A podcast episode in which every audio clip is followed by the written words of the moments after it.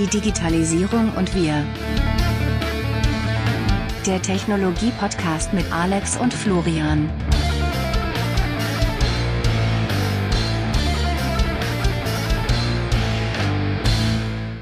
Hallo Florian, wie geht's dir?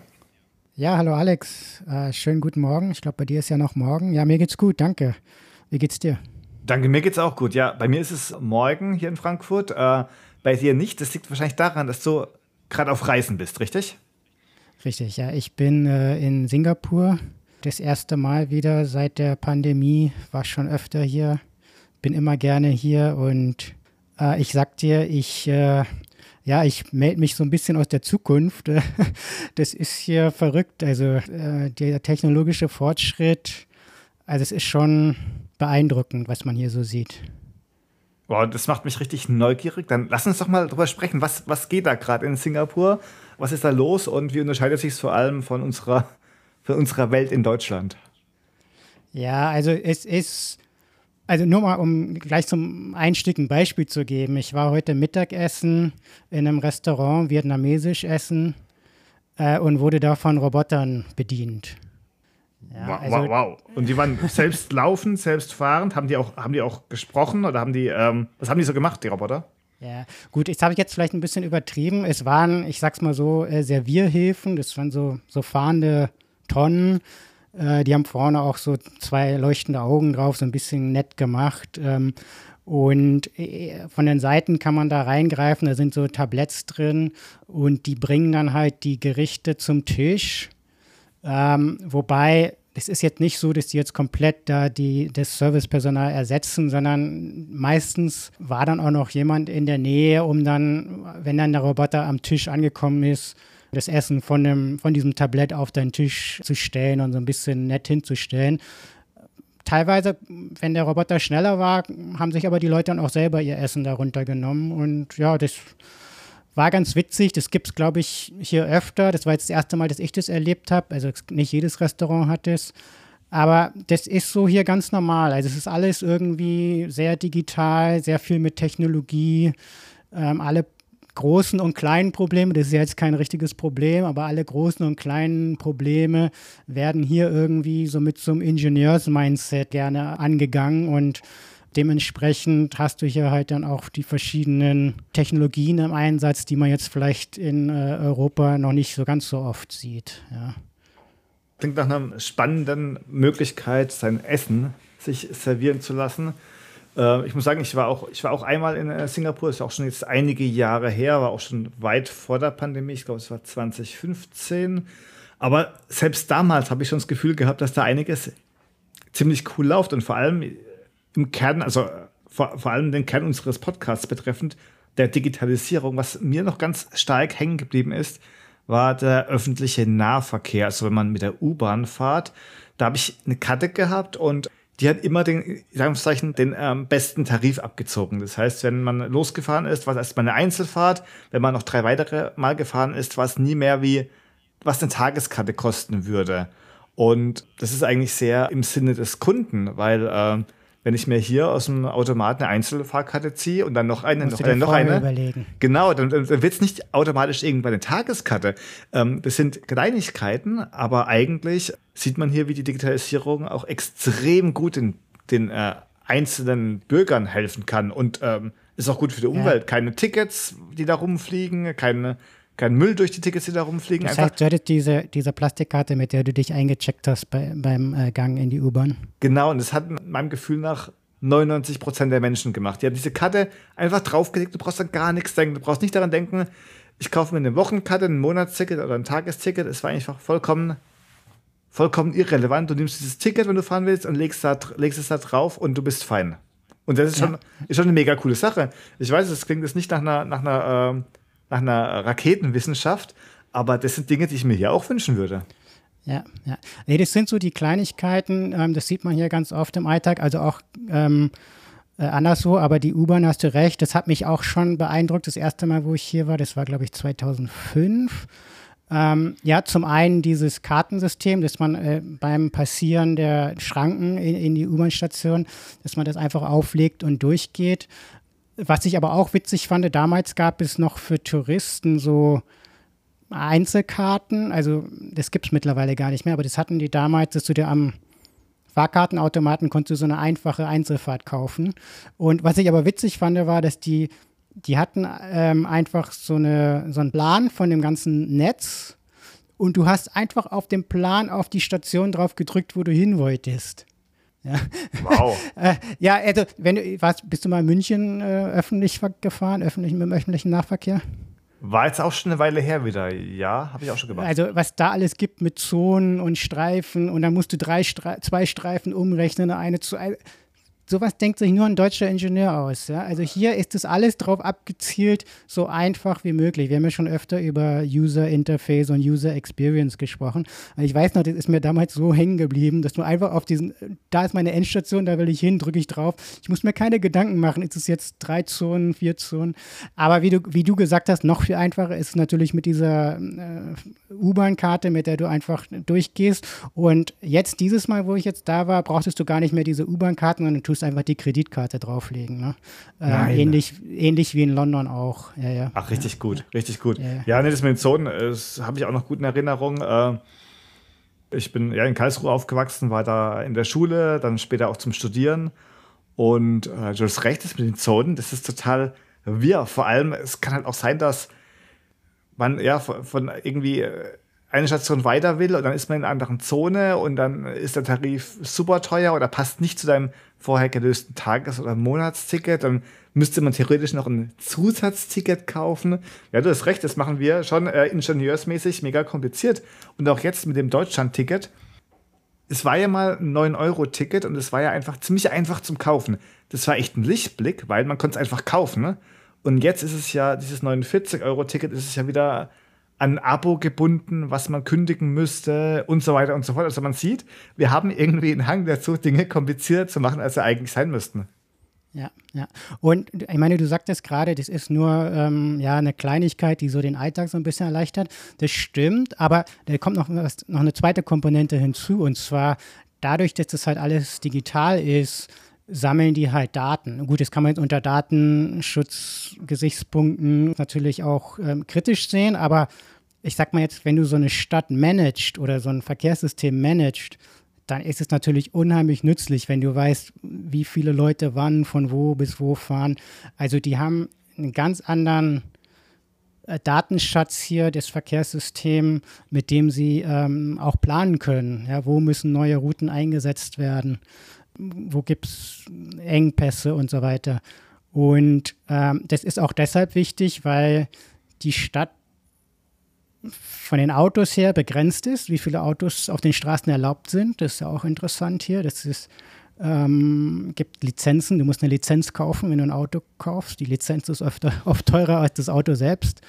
Das heißt, man versucht dann über diese Kosten äh, das dann etwas zu einem, äh, ja, mehr, mehr oder weniger zu einem Luxusgut zu machen, dass man wirklich sich fünfmal überlegt, ob man wirklich ein Auto braucht in der Stadt. Ja, ja. Und die Einnahmen durch diesen, durch diesen Verkauf, also es sind einmal sind Lizenzen, also für zehn Jahre kostet dann über, ich glaube, 100.000 Dollar. Wow. Ähm, wow also das, ja, ja, so ein BMW 3 kostet dann im Gesamt dann über 300.000 Euro oder 200.000 Euro aber durch diese Einnahmen können sie dann natürlich auch wieder den, den öffentlichen Nahverkehr ähm, subventionieren.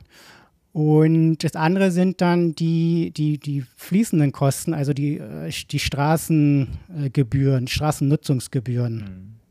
Das ist eine spannende, eine spannende äh, Thematik und es ist auch ganz interessant, weil wir hatten jetzt ja hier gerade äh, Wahlkampf in Hessen und äh, da ging es ja eigentlich immer in eine andere Richtung. Da sagt man ja häufig, dass Individualverkehr in Deutschland schon eingeschränkt sei und man nicht weiter einschränken kann. Das ist eine politische Meinung. Die andere politische Meinung sagt natürlich, dass man, ähm, dass man eigentlich doch noch einschränken müsste. Aber ein, wenn man mal genau vergleicht das mit Singapur und du sagst, man muss, muss da ähm, Lizenzen kaufen, die richtig viel Geld kosten, ist es ja hier doch noch ein Stück weit andersrum, weil soweit ich weiß, äh, ist hier unser Straßenverkehr noch stark aus Steuermitteln subventioniert. Und damit meine ich nicht aus Kfz-Steuermitteln, sondern aus allgemeinem äh, Bundesbudget. Das heißt, äh, hier ist man noch weit davon entfernt, äh, dass der äh, Autoverkehr sich wirklich selbst trägt. Äh, und da geht der Singapur in eine ganz andere Richtung.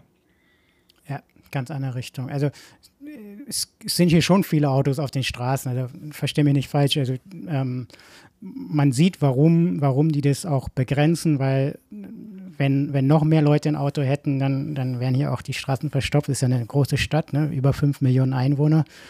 Aber es ist jetzt auch nicht so, dass ich da jetzt irgendwo mal länger im Stau gestanden wäre, weil das ist äh, schon auch irgendwie so gemanagt alles. Dass, ähm, der, es ist viel Verkehr, aber der fließt. Ja? Also genau, also die haben, wie gesagt, diesen, diese Lizenzen. Wenn du ein Auto kaufst, musst du für zehn Jahre eine Lizenz kaufen. Und dann haben sie aber auch dieses Electronic Road Pricing, nennt sich das, ähm, das sozusagen na, je nach Verkehrsaufkommen dann verschieden hohe Gebühren, also Straßennutzungsgebühren, automatisch abkassiert, wenn du mit dem Auto dann über die entsprechende Straße fährst. Und diese, diese Nutzungsgebühr, die ändert sich dann mit der Auslastung oder im Laufe der Tageszeit? Genau, das ist, äh, wenn, wenn dann in, in einer Rush-Hour mehr Verkehr ist, dann wird es teurer. Und ähm, dann nachts oder, oder vielleicht auch tagsüber mal, wenn, also außerhalb der Stoßzeiten, dann, dann ist es wieder günstiger. Genau. Damit wird auch so ein bisschen der Verkehrsfluss gemanagt. Und ich gehe davon aus, dass der ruhende Verkehr wahrscheinlich ebenso bepreist ist und wahrscheinlich Parken auch nicht, nicht sehr billig sein wird. Ja, Parken ist auch, auch teuer. Geht auch, geht auch übrigens automatisch, wird automatisch alles abgebucht. Also du hast dann so einen Sensor im Auto und da ist so eine Prepaid-Karte drin. Und es geht alles über Funk, also diese Straßengebühr und auch die Parkgebühren wird alles automatisch immer abgebucht.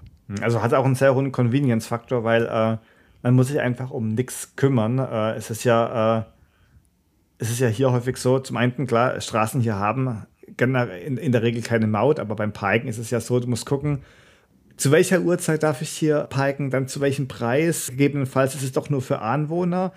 Ähm, manchmal ist auch so ein Automat kaputt. Oder du löst halt mal vorher ein Ticket für zwei Stunden, bist dann aber doch zweieinhalb Stunden beim Einkaufen. Ähm, das hast du ja eigentlich dann alles mit dieser, mit dieser Lösung äh, obsolet gemacht. Eigentlich kannst du dann ja einfach, du stellst dich hin, du brauchst dann nichts denken. Klar, es kostet was, aber du brauchst eben dich nicht selber darum kümmern, wie es bezahlt wird. Ja, ja, genau. Und auch wieder genau wie beim öffentlichen Verkehr hast du dann auch beim, beim Straßenverkehr hast du auch wieder diese Daten, mit denen die dann auch die, die Verkehrsplanung machen können. Klar, auch wieder hier, du bist eigentlich ein gläserner Bürger, das muss man schon dazu sagen. Ne? Also Transparenz. in, den, in den Daten kann man natürlich sehen, inwieweit das jetzt auch passiert, weiß ich nicht, aber theoretisch kann man natürlich dein Bewegungsprofil dann auch in den Daten sehen. Ne? Also das muss man schon dazu sagen. Okay, wobei fairerweise jeder, der ein Handy mit sich rumtragt, ist de facto ja. genauso gläsern, weil ja. man kann dich auch, also man kann dein Bewegungsprofil auch anlegen. Ähm, ob das jetzt gemacht wird, das ist die andere Frage. Also wir sehen ja auch, die, die Welt ist jetzt nicht unbedingt, nicht unbedingt äh, gefeit vor Kriminalität. Äh, man könnte natürlich auch Kriminalität einschränken, aber es ist ein heikles Thema, gerade in Deutschland. Ja, ja, ja. Nee, das muss man, glaube ich, dazu erwähnen. Aber es ist schon irgendwie beeindruckend, wie das alles geplant und gemanagt wird.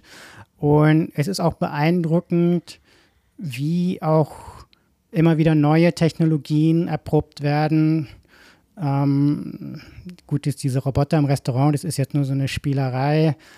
Was ich leider nicht ausprobieren konnte, ich wollte, ich habe es versucht, aber ich habe leider keinen Tisch bekommen. Es gibt hier die ersten Restaurants, die äh, Fleisch aus, dem, aus der Petrischale äh, servieren. Also das ist kultiviertes Fleisch, also es ist echtes Fleisch, aber dafür musste kein Tier sterben. Und ich glaube, das ist auch so eine Zukunftstechnologie, die sehr viel Potenzial hat und Singapur ist das erste Land der Welt, das den Verkauf dieses äh, Laborfleisches äh, in Anführungszeichen äh, erlaubt.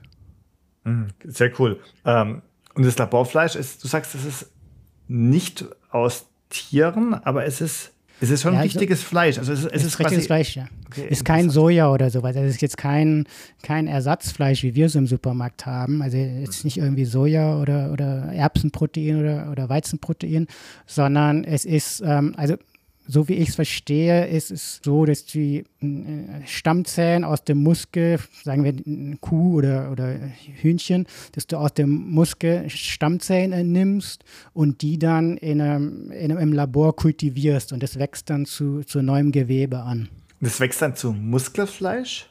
Mhm. Mhm. Aber dann hat man wahrscheinlich keine, ich sag mal so, wie jetzt in einem, wie jetzt in einem, also es gibt ja, klar, es gibt magere Steaks, aber es gibt ja auch ein bisschen äh, fettigere Steaks. Also das wahrscheinlich dann ist da keine Fettdurchziehung drin, vermutlich, oder?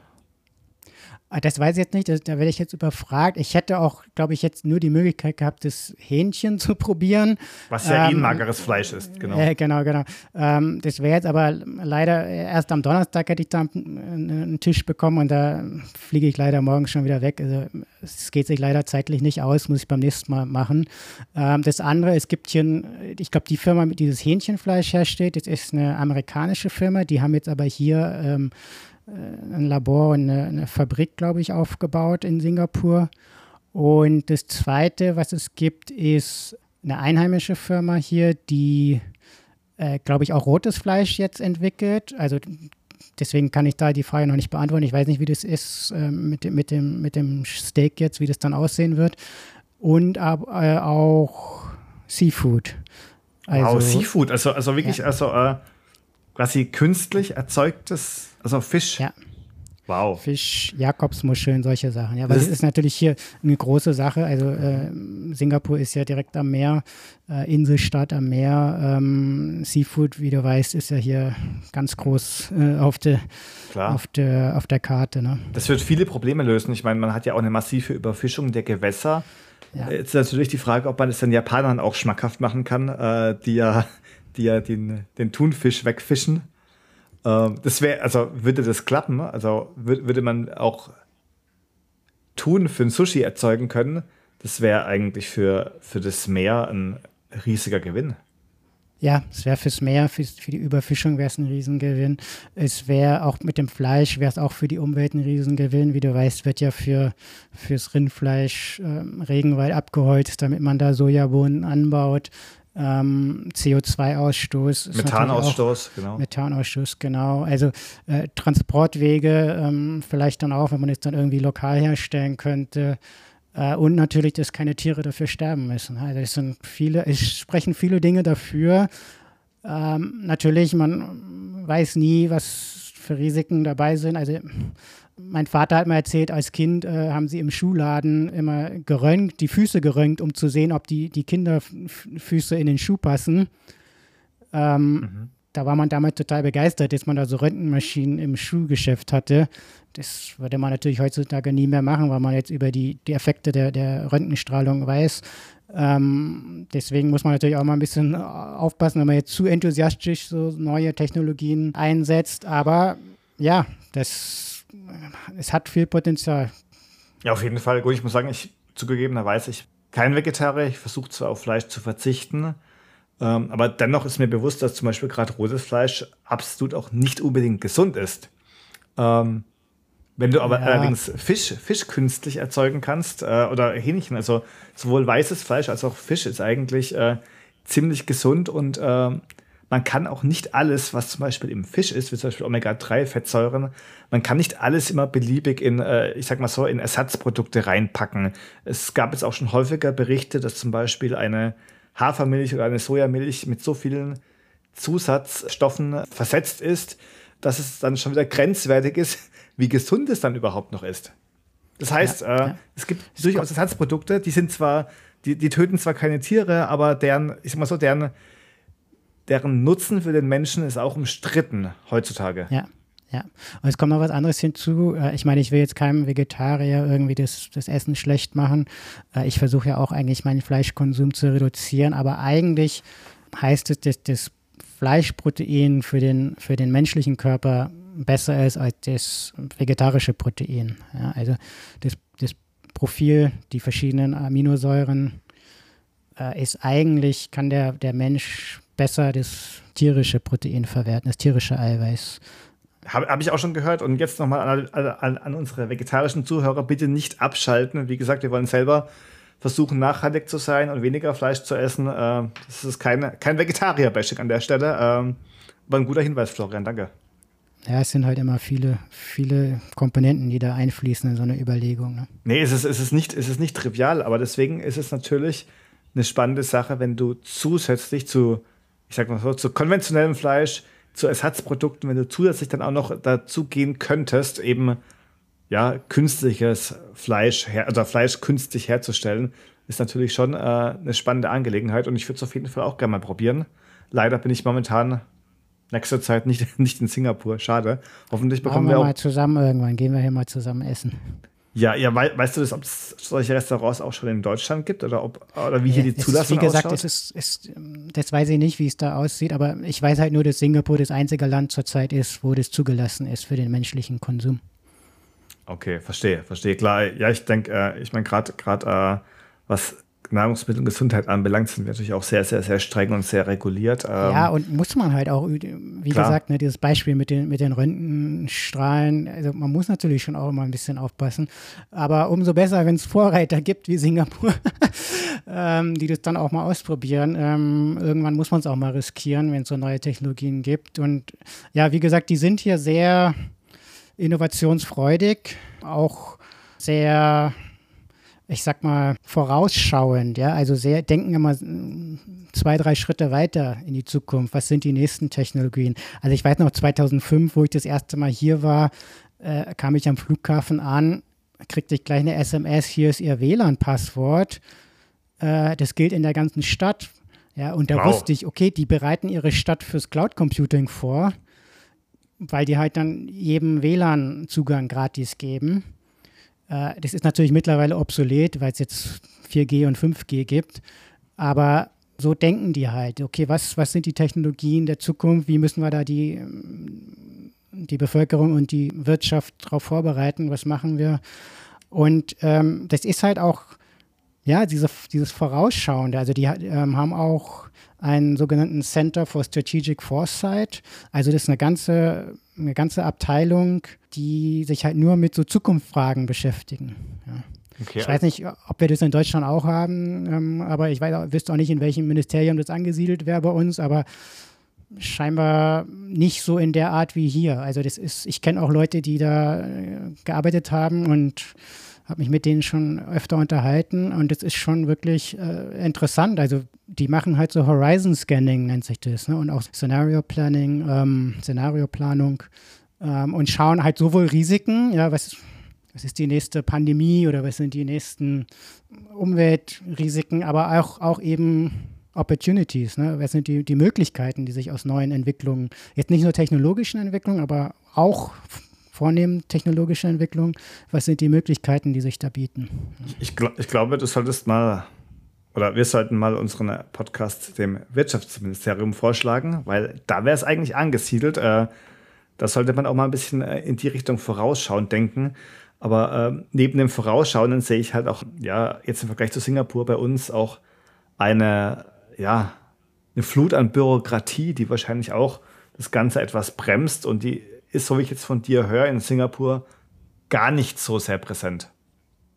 Nee, was das angeht, ist es, glaube ich, eher vielleicht amerikanisch geprägt. Also, dass es halt viel auch einfach mal probiert wird, aber auch, auch ich sag mal jetzt nicht überhastet, schon auch gut durchdacht. Es ist halt auch einfach, es ist eine Technokratie, ne? das muss man schon dazu sagen. Ähm, bei uns sind ja an der, wenn du jetzt Wirtschaftsministerium sagst, ich, ich kenne jemanden, der da mal gearbeitet hat, das war äh, ein Volkswirt, der da mal gearbeitet hat, der sagte, das war furchtbar. Jedes Mal, wenn, wenn die Volkswirte irgendeine Idee hatten, kamen die Juristen, haben gesagt, das geht so nicht. Oh nein. Äh, und dann hat er gesagt, ja Moment, ich dachte, wir machen das, wir machen die Gesetze. ähm, und es ist hier ein bisschen anders. Also hier sind, sind wirklich äh, in den Ministerien Ingenieure, Volkswirte, Demografen äh, etc. Und die, die denken schon wirklich, also wie, wie kann man das auch umsetzen dann praktisch. Und ja, das sind kleine Sachen, aber es sind auch größere Projekte dann. Also ähm, vor 15 Jahren haben sie zum Beispiel das ganze Hafenbecken geschlossen mit einem Staudamm und haben das äh, Salzwasser rausgepumpt und haben, äh, das ist äh, die Flussmündung vom Singapore River und haben dann das Frischwasser da aufgestaut und es ist jetzt ein riesen Frischwasserreservoir, das Hafenbecken. Also ein riesen Megaprojekt. Ähm, wow, wenn ich, mir einfach mal überlege, wenn ich mir einfach überlege, äh, solche Projekte und bei uns bekommt man nicht mal eine einfache Autobahnmaut auf die Reihe. Das ist schon, ja. ganz ehrlich, da wünsche ich mir schon eher ein bisschen mehr in Richtung Technokratie zu gehen, also Leute in den Ministerien zu haben, die Ahnung haben, anstatt irgendwelche Verkehrsminister zu haben, die einfach, keine Ahnung, die, ich weiß nicht genau, wo die ihre Ideen herholen, vom Stammtisch vielleicht, die einfach nur äh, irgendwelche Ideen lose, lose in den Raum werfen und dann doch nichts werden, weil ja, weil, weil zum Beispiel das Wording ähm, mit der EU nicht konform ist, äh, Stichwort Ausländermaut, kann man halt in der EU einfach nicht so sagen. Ja. ja. ja. War ein Fehler, hat uns, weißt du, hat uns in Deutschland 500 Millionen Euro gekostet. Die man gut anderswo hätte einsetzen können. Muss, muss man auch noch mal ganz klar, muss man auch mal ganz klar sagen. Also äh, es ist nicht nur, dass wir äh, Sachen langsam oder falsch machen, wir machen es teilweise auch äh, zum, zum, zum Schaden des Staatshaushalts. Also ähm, musste ich ja noch mal erwähnen, sorry. Jetzt kann man sich natürlich fragen, ist das jetzt halt nur, weil es hier auch eine andere Regierungsart ist? Also das ist schon demokratisch gewählt, aber muss man vielleicht auch dazu sagen, ähm, die Regierungspartei, die sitzt hier fest im Sattel, auch weil die Opposition ja klein gehalten wird, sage ich jetzt mal. Ähm, kann man jetzt drüber, drüber streiten, inwieweit es jetzt Richtung Autokratie geht, aber es ist, es ist eine Technokratie, sagen wir mal so, die hier sehr, sehr fest im Sattel sitzt und von daher auch, sage ich mal, eine, eine, einen Planungshorizont hat, der weitergeht als die nächste Wahl.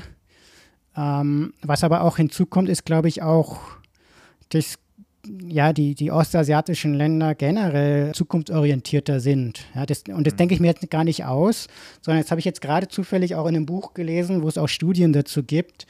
Ich habe gerade vor der, vor der Reise habe ich ein, äh, zufällig im Buchladen ein, ein Buch gekauft, äh, Zukunft, eine Bedienungsanleitung von äh, Florence Graub. Und da beschreibt sie das auch, dass die asiatischen Länder dass die optimistischer auch in die Zukunft blicken als ähm, die, die westlichen Länder. Und ein Grund, den sie in dem Buch anführt, ist auch die Erfahrung. Also wenn du in den letzten Jahren und, und Jahrzehnten viel Wandel erlebt hast, dann ist auch Wandel dann etwas, was ganz normal ist. Und ich habe den Wandel hier in Singapur selber gesehen in den letzten 18 Jahren. Ich meine, wie gesagt, es war schon damals sehr modern, aber jetzt ist es nochmal moderner, also hypermodern. ähm, und äh, wie gesagt, ganze Hafenbecken wurden äh, zugemacht und sind ganze neue Stadtviertel entstanden. Ähm, es wurde Meer wurde zu Land umgewandelt, um mehr Platz zu schaffen für mehr Einwohner. Also die Stadt ist von über drei Millionen auf über fünf Millionen Einwohner angewachsen. Wow. Dass, wenn du so einen Wandel äh, als Konstante hast, dann akzeptierst du auch, dass sich alles immer weiter ändert. Ja? Das äh, siehst du dann auch in anderen Beispielen. Also zum Beispiel, man, man kennt ja dieses, dieses stereotypische Bild von dem asiatischen Bildungssystem. Dass die Leute da, also dass die, die, die Schüler dann eher für die, für die Noten lernen, für, für die Tests lernen. Ähm, Und zwar von morgens bis abends. Genau, genau. Ähm, auch das wird jetzt hier hinterfragt und das wollen jetzt die Noten hier abschaffen in den Schulen, weil man sagt, für Notenlernen, das bringt nichts in einer Gesellschaft ne, der, der Automatisierung und der künstlichen Intelligenz. Da braucht man kreatives Denken. Ähm, also auch das wird hinterfragt und geändert. Also ähm, ja, der Wandel ist, ist die Konstante hier. Das ist schon wirklich spannend, äh, immer mal wieder zu sehen da, da, müssten wir alten Europäer eigentlich auch dazu übergehen, weil äh, auch hier wird sich die Welt immer schneller drehen und äh, Industrien werden sich verändern. Wir sehen es ja, die EU hat einen Verbrenner aus äh, beschlossen. Ein Verbrenner aus, das klingt zwar nach einer Kleinigkeit für ein Produkt, aber gerade für Deutschland ist es halt äh, die Schlüsselindustrie, die sich hier komplett transformieren muss. Und ähm, da ist man besser schneller wie langsam. Äh, das heißt, äh, hoffentlich ändert sich oder hoffentlich werden wir hier auch schneller werden in Europa. Ja, das ist übrigens ein Punkt, wo wir, also auch wenn wir jetzt, finde ich, meiner Meinung nach zu langsam waren mit dem Verbrenner aus und mit der ähm, Mobilitätswende. Da sind wir jetzt aber doch mal zwei, drei Jahre voraus. Da waren sie jetzt in Singapur hinterher mit der Elektrifizierung des Straßenverkehrs, was auch wiederum mit diesen Lizenzen zusammenhängt, die ich anfangs erwähnt hatte, weil äh, das auch dazu führt, dass sich die Leute dann vielleicht doch eher dann einen alten Toyota oder so kaufen, wenn sie schon so viel Geld für diese Lizenz auf den Tisch legen müssen. Das heißt, die, die Elektrifizierung des Straßenverkehrs ist noch nicht da, wo wir, sie, wo wir die jetzt haben, auch wenn, wenn wir auch noch relativ am Anfang sind. Ja, ja, wobei hier, hier ändert sich ja jetzt schon, weil man ähm Genau. Man hat ja jetzt schon Subventionen zurückgefahren und man merkt bei dem Zurückfahren von den Subventionen, dass dann auch die Verkaufszahlen wieder einbrechen. Und äh, momentan haben wir jetzt auch noch äh, Geschäftswagen, das sind ja noch stark subventioniert. Ich glaube, das äh, Firmenwagenprivileg hat die bei 0,25 Prozent des Listenpreises statt der 1%-Regelung. Und wenn das mal auslaufen wird, also ich bin mir auch noch nicht ganz sicher, ob das dann wirklich alles so, ähm, ja, seinen Schritt beibehalten wird. Also wir, wir subventionieren halt auch noch stark äh, diese, diese Sache momentan. Wir subventionieren stark und es ist, es ist zu spät angelaufen, alles. Ähm, ich bin aber vorsichtig optimistisch, dass, dass wir das hinkriegen. Man sieht ja jetzt auch die Ladestationen, wie sie aus den, auf den Boden schießen, wie die Pilze. Das sieht man hier in Singapur noch nicht so. Ähm, das, also auch, auch ein paar, aber nicht so, wie es jetzt, sage ich mal, im letzten halben Jahr oder Jahr in, in Frankfurt zum Beispiel der Fall war, dass jetzt da massiv die Ladeinfrastruktur ausgebaut haben. Also es gibt schon auch noch Sachen, wo wir auch so ein bisschen die Nase vorn haben, äh, auch generell was ja, Umweltschutz und Klimaschutz angeht. Das kommt jetzt, also das, was wir so vor drei, vier Jahren hatten, dass man ähm, irgendwie die, die Plastikstrohhalme oder so weglässt, das kommt jetzt hier auch gerade. Ähm, ja, auch wenn jetzt der eine Plastikstrohhalm vielleicht nicht den Unterschied macht, aber äh, nur mal so als Beispiel.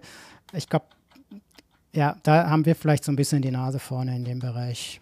Okay, ver verstehe. Also machen wir auch ein paar, ein paar Sachen schon mal richtig. Ja, und, ja, Äh, und ich will jetzt auch gar nicht über Gesundheitssystem und, und Sozialversicherung und so weiter reden. Also da, da haben wir schon auch äh, gewisse Qualitäten in Europa, auch wenn man über unser Gesundheitssystem streiten kann. Aber das ist hier schon auch nochmal extrem anders, also schon eher amerikanisch vom, vom System her. Also wahrscheinlich keine Vollkasko-Mentalität, wie wir sie hier in Deutschland haben. In Deutschland nee. bist du eigentlich, bist du eigentlich immer, immer safe. Selbst wenn du, selbst wenn du alles verlierst, bist du nachher immer noch ähm, in der gesetzlichen Krankenversicherung und äh, bist, quasi, bist quasi immer noch geschützt.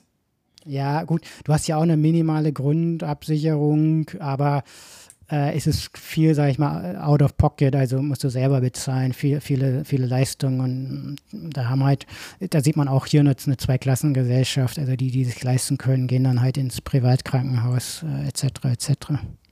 Weil leisten ist ein guter Punkt, wenn man unser Staatsdefizit anschaut.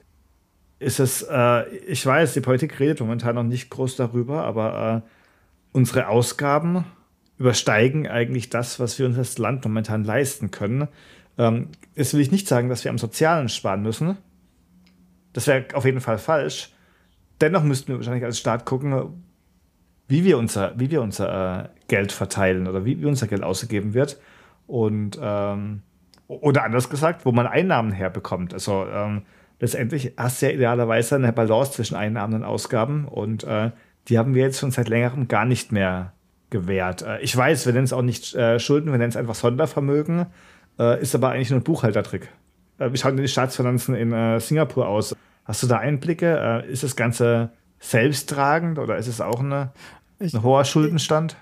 Also die, die aktuellen Zahlen habe ich jetzt nicht im Kopf, aber ich bin mir ziemlich sicher, es selbst tragen. Ich bin mir ziemlich sicher, der, der Staatskasse geht ziemlich gut. Ist ja auch eine große Handelsnation mit dem, mit dem Hafen hier. Das ist ja eine der meistbefahrenen Seestraßen äh, und einer der größten Häfen der Welt. Und übrigens, ähm, apropos Zahlen, weißt du, ähm, wo, wenn man, wenn man sich das Bruttosozialprodukt anschaut, Bruttosozialprodukt, sagt dir was? Ja, natürlich. Genau, damit kannst du halt messen, so den, den Wohlstand eines Landes, ähm, wird dann auf pro Kopf gerechnet, also dass man auch, also Singapur ist ja ein kleines Land im Vergleich zu Deutschland jetzt, ähm, dass man das dann vergleichen kann, kann man, schaut man sich die Pro-Kopf-Zahlen an und dann wird es oft gerechnet in sogenannten internationalen Dollar, weil die Preisniveaus ja auch anders sind in den anderen Ländern. Das heißt, wenn du vielleicht irgendwo vom Umrechenkurs her weniger verdienen würdest, aber die Lebensmittel günstiger sind, dann bist du trotzdem vielleicht genauso wohlhabend, ja, unterm Strich. Also man schaut sich halt an, was man damit kaufen kann mit seinem Einkommen, ja. Und was würdest du, würdest du schätzen, wo in, im, im Ranking der, der Länder, wo steht Singapur vom Bruttosozialprodukt? Ziemlich weit oben, würde ich sagen. So weit auf Platz 10, 8. Ja, ja, die Richtung stimmt, aber es steht zurzeit ganz oben. Es reißt Nein, wirklich? Ja, ja. Wow. Ja.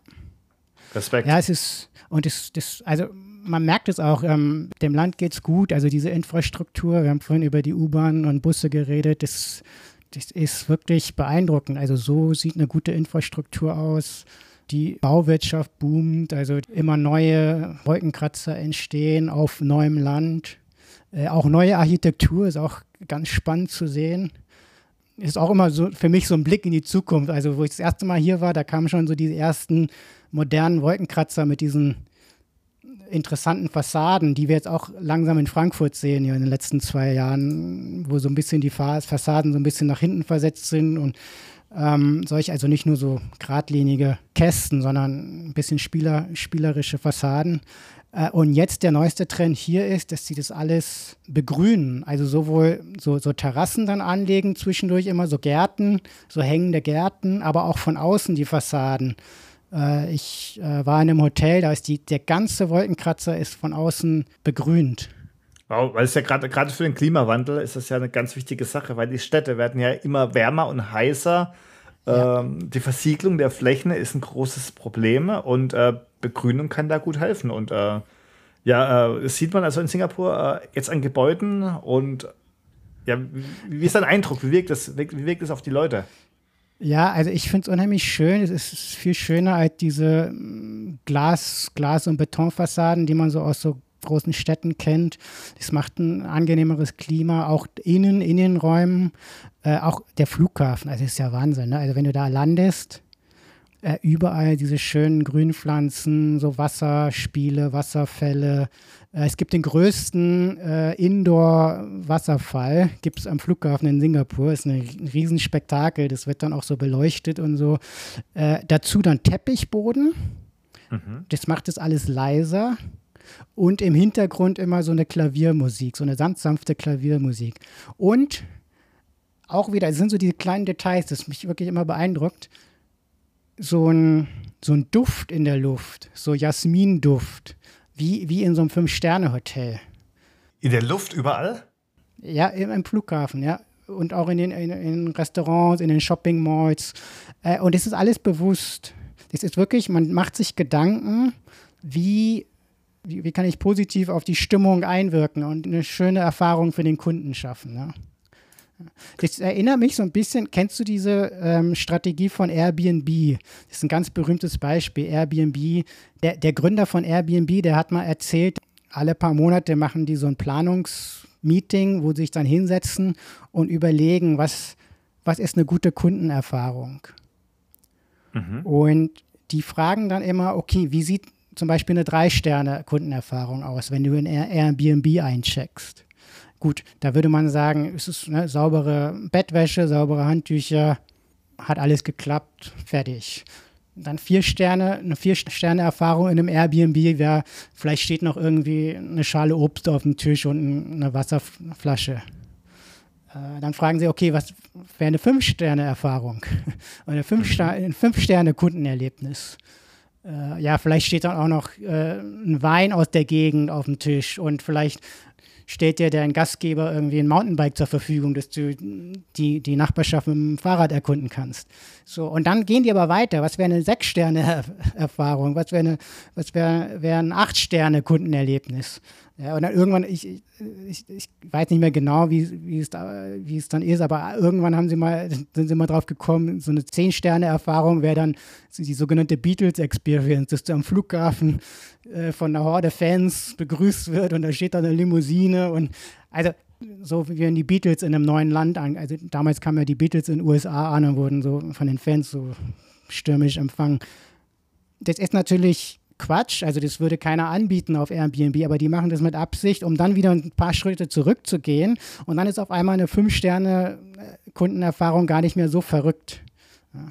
Und die, dass man sich mal hinsetzt, was ist eigentlich eine gute Kundenerfahrung, das machen die hier, glaube ich, überall. Und gerade am Flughafen mit Absicht und zwar auch zentral geplant.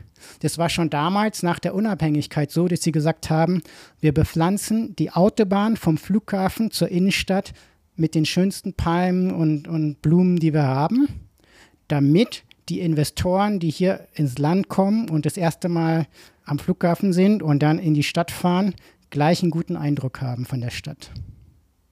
Cool. Nee, ich bin gerade beeindruckt. Äh Jetzt vergleicht es mal mit der, mit der, mit der S-Bahn äh, am Frankfurter Flughafen, wo es nach Urin stinkt. Möchte ich gar nicht vergleichen. ich bin gerade bin äh, schwer beeindruckt, ehrlich gesagt. Richtig cool. Ja, ja, ja. Also das ist, ist und das ist, wie gesagt, das ist schon lange, dieses, dieses Mindset ist jetzt nichts Neues, das gibt es schon lange. Was jetzt halt neu ist, ist halt diese komplette Durchdigitalisierung. Ähm, diese Roboter im Restaurant, das ist jetzt nur so eine Spielerei, aber das ist jetzt in jedem Restaurant, das so mit einem QR-Code, also das, wie wir auch hatten während der Pandemie, das ist jetzt aber hier geblieben. Du tust über einen QR-Code die Karte aufmachen. Ähm, am Flughafen kriegst du keinen Stempel mehr im Pass, sondern kriegst es per E-Mail geschickt, die, die Einreisebestätigung. Äh, am Flughafen, nochmal wieder ein Beispiel vom Flughafen, äh, Terminal 2, das wurde gerade neu renoviert da gibt es keinen Informationsschalter mehr, sondern da gibt es dann so ein, siehst du dann noch so ein großes i und so einen kleinen Schalter, aber da ist kein Mensch mehr, da ist dann so ein iPad, wo du dann ähm, dich informieren kannst oder auch dann irgendjemanden kontaktieren kannst. Äh, es ist alles von vorne bis hinten durchdigitalisiert. Äh, sogar in, in einer Bar, wo wir waren, da kam dann noch jemand zum Tisch, hat aber die Bestellung mit dem iPad aufgenommen und noch während er uns beriet, welche Getränke er uns empfiehlt und so weiter, kamen schon die ersten Drinks, die wir schon bestellt hatten, weil es übers iPad schon direkt an die Bar weitergegeben wurde. Klasse. Cool. Äh, also das, ja, in dem Fall war es nett. Manchmal finde ich es ein bisschen zu extrem. Also wenn du dann jedes Mal ähm, diesen, das Handy rausholen musst und irgendeinen QR-Code scannen musst, ähm, gut, ist so ein bisschen Geschmackssache. Aber es ist, wie gesagt, für mich immer so ein bisschen der Blick in die Zukunft, wie es vielleicht auch bei uns in vier, fünf Jahren sein kann. Weiß ich nicht, ob es so kommen wird, aber es ist schon irgendwie ja, interessant zu beobachten. Auch ich war hier beim Arzt. Ähm, Kommunikation mit der Rezeption geht dann alles über WhatsApp. Also äh, Termin verschieben, äh, nochmal Rezept abholen, geht alles über WhatsApp. Also das ist hier ganz normal. Alles über WhatsApp? Hm? Ja. ja. ja inter interessant. Ich habe hier immer ja, musst du mal ewig warten, bis du irgendwie durchkommst. Ja, also, ja aber auch wenn, wenn, du, wenn du mal, also wenn du hier ähm, auf WhatsApp verweisen würdest, habe ich schon ein paar Mal probiert. Du heißt immer, dürfen wir nicht, Datenschutz. Ja, ja das ist ein Standard, ein Standardargument gegen, gegen äh, Messenger-Services. Und, wobei, ähm, wobei, WhatsApp jetzt ja end-to-end -end encrypted ist. Ne? Ja. ja. aber das spielt wohl keine Rolle. Also das ist eine Auskunft von jemandem, der bei der Stadt arbeitet, also bei der Stadt in Frankfurt. Äh, ganz aktuelle Auskunft vor wenigen Tagen. Nee, geht nicht, dürfen wir nicht. Und da geht es tatsächlich darum, ich kann das Beispiel mal ganz konkret nennen, da geht es um die Kommunikation zwischen Eltern und Kindergartenleitungen. Ja.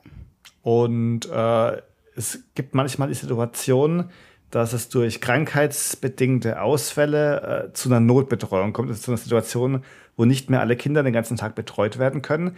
Und sowas tritt allerdings recht kurzfristig auf. Man muss überlegen, ähm, Mitarbeiter sind ja nicht, die planen ja nicht krank zu werden, Mitarbeiter, ja, klar. das ja, heißt. Äh, eine Krankmeldung kommt vielleicht, äh, also ein Mitarbeiter, ein Mitarbeiter oder Mitarbeiterin fühlt sich Montagmorgens nicht gut, meldet sich krank und dann äh, ist die Information bei der Leitung vielleicht um 8 Uhr verfügbar und dann werden E-Mails verschickt. Und jetzt ist natürlich so, dass morgen um 8 Uhr bei Familien ist ganz viel, ander, ganz viel anderes angesagt. Da werden gerade die, äh, die Brote geschmiert, da wird noch kurz was gefrühstückt, äh, anziehen und so weiter und so fort. Keiner also da beginnt eigentlich gerade der Tag.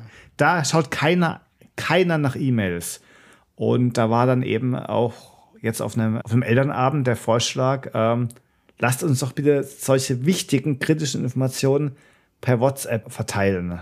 In der Gruppe zum Beispiel kam eine Absage, WhatsApp ist nicht gestattet, nicht zugelassen, no way. Und äh, das ist halt ein bisschen jetzt, äh, ich sag mal so, äh, ein Dilemma. Zum einen, äh, wäre es sehr praktisch und hilfreich. Zum anderen ist natürlich auch ein valider Grund zu sagen, dass der Datenschutz wichtig ist. Also ich will der Datenschutz auch nicht kleinreden oder weg, wegdiskutieren. Ähm, das ist aber echt ein, ein Dilemma. Und du, hast, du sagst zwar End-zu-End-Verschlüsselung, ähm, das stimmt, was die Inhalte anbelangt, die sind verschlüsselt. Allerdings sind ja trotzdem Metadaten vorhanden. Die, die Transaktions Genau, also das, heißt, das, was stattgefunden hat. Ja, genau, okay, das heißt, die, die Betreiberfirma Meta, äh, also ehemals Facebook, jetzt Meta, die weiß dann natürlich, welche Menschen wann, wie oft, zu welchen Uhrzeiten und so weiter kommunizieren. Auch wenn die Inhalte verschlüsselt sind, aber trotzdem äh, sind eben bestimmte Informationen vorhanden. Und genau das ist eben der Punkt, den dann Behörden nutzen, um zu sagen, nein, das geht nicht, das ist eine private, gewinnorientierte Firma, also Meta, und äh, denen wollen wir oder dürfen wir keine Daten anvertrauen, auch keine Metadaten. Also ja. wie gesagt, ich verstehe beide Seiten, aber äh, als betroffene Eltern ist es natürlich auch ein bisschen schwierig dann zu sehen, wie man, ja, wie man eben darauf verzichten kann, weil es ja eigentlich schon praktisch wäre. Ja, ja. das verstehe ich auch. Nur, weißt du, was ich mich manchmal frage, Alex, ist, wenn wir halt diese Probleme sehen, okay, dann können wir die ansprechen, aber was, was tun wir denn dagegen? Also wo ist die Alternative? Weißt du, was ich meine? Äh, jetzt nur mal ein extremes Gegenbeispiel zu geben. Äh, in, in China zum Beispiel bauen die von staatlicher Seite eine komplette Blockchain-Infrastruktur auf. Weil man eben das nicht, das ist jetzt in China aus anderen Gründen, weil man das eben nicht in die private Hand geben will. Man will halt nicht auf irgendwelche amerikanischen Softwarefirmen angewiesen sein, sondern man baut eine eigene staatliche Blockchain-Technologie-Infrastruktur auf, auf der dann lokale Firmen dann verschiedene Anwendungen anbieten können. Aber die grundlegende Infrastruktur ist von staatlicher Hand geplant. Das ist ein gutes Beispiel, weil äh, Blockchain bietet sich natürlich sehr an, selber was aufzusetzen, weil alles, so ziemlich alles, was Blockchain-mäßig verfügbar ist, ist ja alles Open Source. Also sowohl äh, Bitcoin als auch Ethereum, es ist alles Open, es sind alles Open Source Projekte. Das heißt, man kann es einfach forken und im Prinzip als eine eigene neue äh, Blockchain anbieten. Ja. Das geht. Und das ist jetzt auch nicht, um jetzt irgendwelche Bitcoin-Alternativen oder so anzubieten. Also, dass man da irgendwie jetzt irgendwie andere Kryptowährungen oder so anbieten will. Nein, das geht viel, viel größer, viel, viel weiter gedacht. Wieder diese 15 Jahre, 15 Jahre in die Zukunft geschaut. Das geht darum, dass man eine Infrastruktur für Transaktionen, für Handel baut, für Verträge, ja, die dann in, in der Blockchain leben und, und äh, den Handel digitalisieren. Das ist Verträge und äh, notarielle Beschlüsse etc. etc. dass das digital alles passieren kann. Dafür bauen sie die Infrastruktur auf. Ja. Es geht jetzt nicht um irgendwie eine, eine Bitcoin-Alternative. Es geht darum, dass man die Wirtschaft für die Zukunft vorbereitet. Ja, nee, das habe ich soweit verstanden. Ich habe auch mit dem Forken nicht gemeint, dass man eine Bitcoin-Alternative erschafft, sondern dass man eben einfach Technologien benutzt. Grundlegende Blockchain-Technologie. Genau, dass ja. man die nutzt und dass man eben sich dann auch äh, Open-Source-Technologien, ja, äh, dass, dass man die eben auch sinn macht, ja. sinnvoll einsetzt, zunutze macht, genau.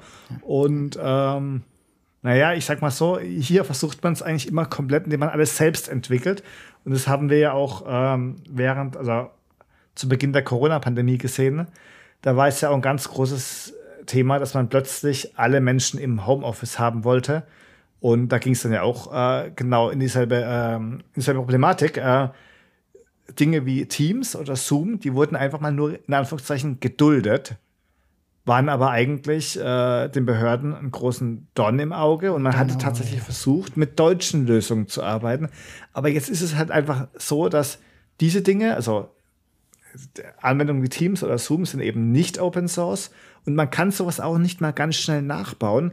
Und selbst wenn du irgendwas mal, ich sag's mal in Anführungszeichen, dahin frickelst, dann ist es äh, gegebenenfalls von den Features her nicht auf der Augenhöhe. Es ist vielleicht nicht stabil, es skaliert vielleicht nicht im selben Umfang. Und da muss man echt überlegen. Also, es ist eine typische Make-or-Buy-Sache. Äh, es ist für einen Staat zwar gut, vieles, was kritisch ist, selber machen zu wollen, aber nicht alles ist zweckmäßig. Ein weiteres Beispiel, was wir momentan haben, ist natürlich Cloud-Infrastruktur. Natürlich wäre es schön, wenn die EU oder Europa eine eigene Cloud-Infrastruktur hätte und man möchte es auch haben. Der Haken an der Sache ist allerdings, man kann das nicht einfach mal so schnell aufbauen. Also, du kannst nicht mal so schnell ein, ein Azure, eine Google Cloud Plattform oder ein AWS aufbauen. Das ist einfach nicht von heute auf morgen äh, geschehen. Und äh, das ist aber allerdings der Anspruch, den wir haben. Und das ist meistens, dass im Endeffekt nachher gar nichts passiert. Weil es nicht, weil es nicht, weil man es eben nicht umsetzen kann, aber es gerne umgesetzt hätte. Ja. Ja, und da kommen dann halt diese, diese Beispiele wie mit dem Faxgerät, ne, dass wir dann da, darauf dann auf so ganz alte Technologien zurückgreifen müssen während der Pandemie. Richtig, genau. Und, äh, Wo, wobei nicht nur während der Pandemie, also auch so im alltäglichen.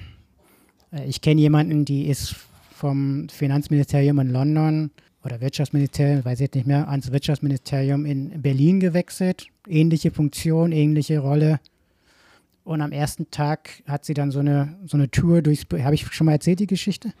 Äh, nein, aber ich kann mir jetzt vorstellen, dass er gezeigt bekommen hat, wie die Rohrpost funktioniert und wo die Faxgeräte stehen.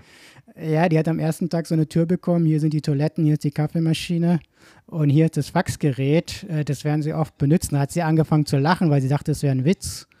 Das war kein Witz. Weil die es aus England gar nicht mehr kannte, dass man da mit dem Faxgerät noch arbeitet. Aber Nee, ich habe ganz ehrlich, die letzten, die letzten Faxe, die ich verschickt habe, das war jetzt auch schon eine Weile her wieder, aber das war alles nur in, mit Behördenkommunikation, weil es eben heißt, dass ein Fax ist halt eine, ein korrektes Schriftstück mit einer validen Unterschrift und eine E-Mail es eben nicht. Ja, ja, ja. Aber es geht ja auch in anderen Ländern. Wir müssen ja jetzt nicht China oder Singapur als Beispiel nehmen, weil die haben natürlich andere Datenschutzrichtlinien. Aber wenn es in England mit E-Mail geht, dann muss es in Deutschland, glaube ich, auch gehen. Also ich kann mir jetzt nicht vorstellen, dass die Engländer das jetzt so viel, also so viel mehr auf die leichte Schulter nehmen. Nein, auf jeden Fall nicht. Aber es ist ja ähm, gut, dass wir darüber sprechen können, weil ein Zweck von unserem Podcast ist ja natürlich auch ähm, eine gewisse, ein gewisses Verständnis zu schaffen, wo wir hier in Deutschland noch besser werden können, um hoffentlich dann auch besser, besser zu werden in Zukunft. Äh, Daher, nee, du hast recht, natürlich könnten wir das auch machen, aber die Frage ist natürlich, warum machen wir es nicht? Und äh, da wird sich hoff hoffentlich früher oder später auch noch was ändern bei uns. Ich habe noch einen, einen äh, letzten Punkt, vielleicht zum Abschluss. Ähm, sagt dir der Name Softbank was? Ja, Softbank ist äh, eine japanische Firma, soweit ich weiß. Oder täusche ich ja, mich jetzt? Richtig. Nee, eine japanische richtig. Firma, die äh, massiv Investitionsbeteiligung hält in verschiedenen Unternehmen. Ja, ja. Ich hatte die gar nicht so auf dem Schirm. Ich bin jetzt komischerweise, wie es manchmal so ist, gleich mehrmals auf die gestoßen. Ähm, das eine war, war hier in Singapur äh, über, meine Uber-App war hier wertlos, weil es fahren keine Uber mehr. Oh, warum, ähm, warum das?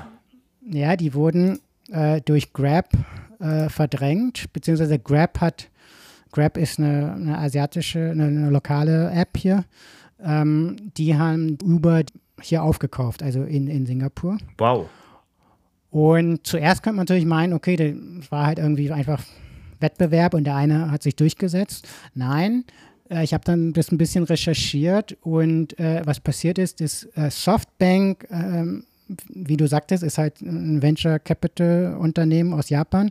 Die hatten in beide Firmen investiert und haben dann diese Übernahme angeleiert, Erzwungen. weil die halt ja, weil die halt hier lieber ein Monopol hätten, als dass sie zwei, sich mit zwei Firmen sich gegenseitig den Markt klein halten. Ja, Monopol ist natürlich immer schön zur Preisgestaltung aus, Unternehmen, aus Unternehmersicht. Ja, wobei es jetzt auch nicht so teuer ist. Also diese Grabs, die sind schon sehr günstig. Ja, du hast ja immer noch die Konkurrenz zum öffentlichen Nahverkehr. Man muss ja auch so sehen, genau. wenn, wenn, wenn dein, wenn dein uh, Uber oder Grab jetzt massiv teuer wäre, würdest du einfach in die U-Bahn einsteigen. Ja, genau. Oder kannst du auch noch ein klassisches Taxi, kannst du auch noch nehmen. Oder, oder ein ähm, Fahrrad oder zu Fuß laufen. Genau, genau, genau.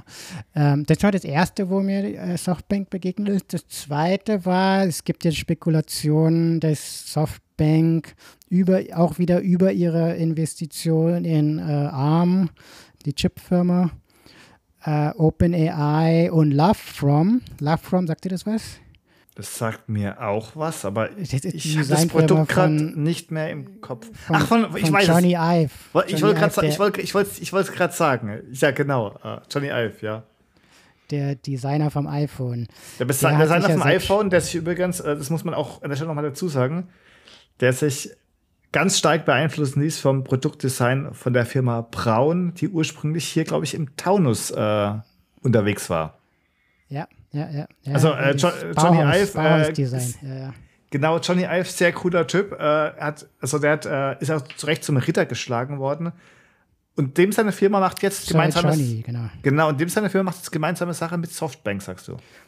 Naja, es gibt jetzt erste Gespräche zwischen Softbank und, und ARM, dem Chip-Manufacturer, und dann äh, OpenAI, dass man halt ein Gerät baut, wo dann KI, also eine, ein, Smart, ein KI-Smartphone praktisch. Wie das dann genau aussehen wird, weiß ich nicht, aber das habe ich gerade in der Zeitung gelesen, fand ich spannend.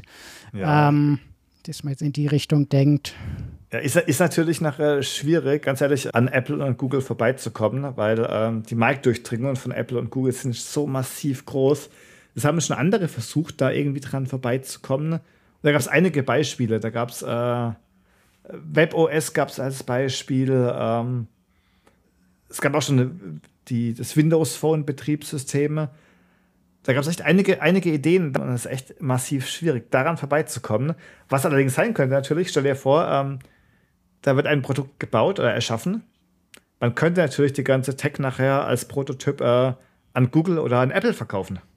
Und die merchen ja. das dann wiederum zurück, entweder ins Android-Betriebssystem oder eben ins iPhone. Und äh, Johnny Ive hat ja bereits gute, gute Connections zu Kubanito. Ja, gut, das kann natürlich sein, dass das dann äh, so passiert. Aber ich könnte, also normalerweise würde ich dir recht geben, aber in dem Fall könnte ich mir trotzdem vorstellen, und zwar eben, weil diese Softbank so viel, so viel Macht hat und so viel Geld auch hat, ist äh, einer der größten Venture Funds der Welt eigentlich. Das wusste ich auch so nicht, habe ich jetzt auch erst erfahren, nachdem ich das so ein bisschen recherchiert hat. Ähm, Gerade, dass die halt diese Ressourcen haben, wenn es irgendjemand schafft, dann vielleicht diese Kombination an Firmen. Äh, ja, weiß ich nicht, lassen wir uns überraschen.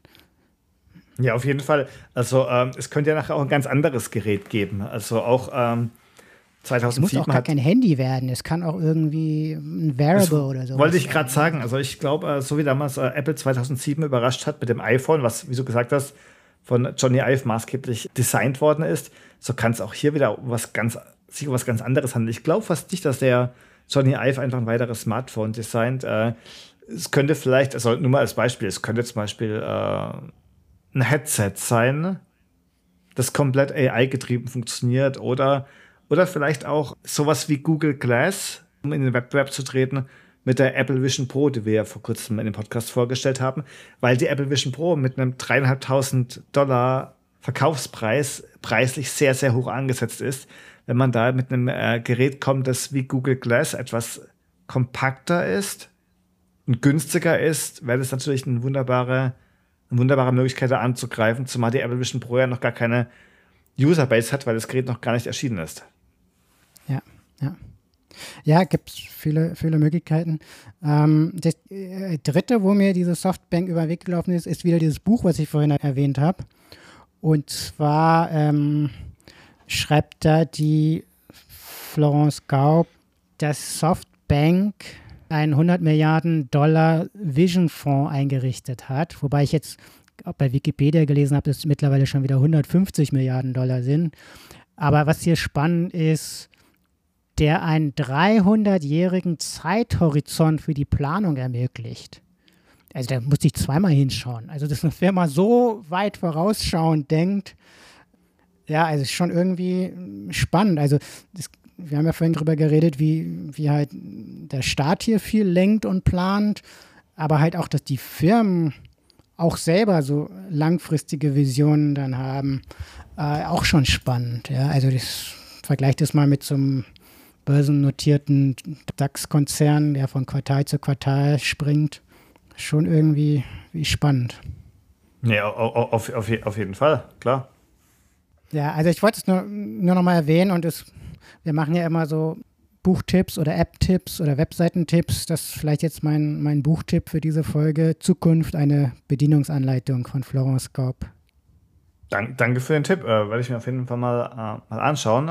Ja, es ist halt ein, ein, Buch, wo man so ein bisschen lernt, wie jemand, eine kurze Person, die ist äh, Politikwissenschaftlerin, Militärstrategin und Zukunftsforscherin am NATO Defense College. Also ist halt jemand, die sich mit der Zukunft befasst und beschreibt halt in diesem Buch, wie man auch strategisch über die Zukunft nachdenken kann. Ja, okay, vielen Dank. Ich, ich sehe gerade, ähm, es ist ja auch äh, ein Spiegel-Bestseller und gerade auf Platz 1 in der Verteidigungs- und Sicherheitspolitik bei Amazon gelistet, weil ich mir auf jeden Fall mal, mal einlesen. Zukunft einer Bedienungsanleitung. Ähm, klingt spannend. Danke, Florian. Gerne. ich habe leider keinen Buchtipp für dich. Äh, ich bin dann doch nicht ganz so schnell im Lesen.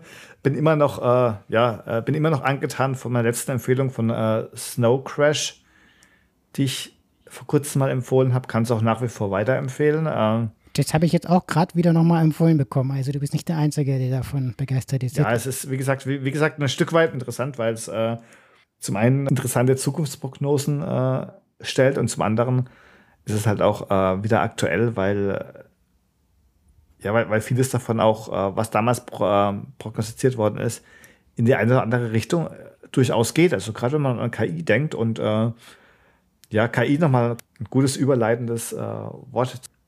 Wir sind ja bereits und werden ja auch in Zukunft noch weiter auf KI eingehen in unseren Podcasts und ja, daher, daher ähm, hoffen wir, dass euch erstmal die heutige Folge äh, mit Florian live aus Singapur äh, gefallen hat hoffen, dass ihr unseren Podcast abonniert und uns auf den Social Media Kanälen folgt. Und dir, Florian, wünsche ich noch äh, eine gute Restzeit in Singapur. Ja, danke, Alex. Hat Spaß gemacht, mit dir zu reden. Und wir sehen uns wieder in Frankfurt in ein paar Tagen. Jawohl, vielen Dank für deine ganzen Einblicke äh, aus Singapur und wir sehen uns in Frankfurt. Mach's gut, Florian. Danke, bis dahin. Tschüss. Ciao. Das war die Digitalisierung und wir. Der Technologie-Podcast mit Alex und Florian. Jetzt abonnieren. Überall, wo es Podcasts gibt.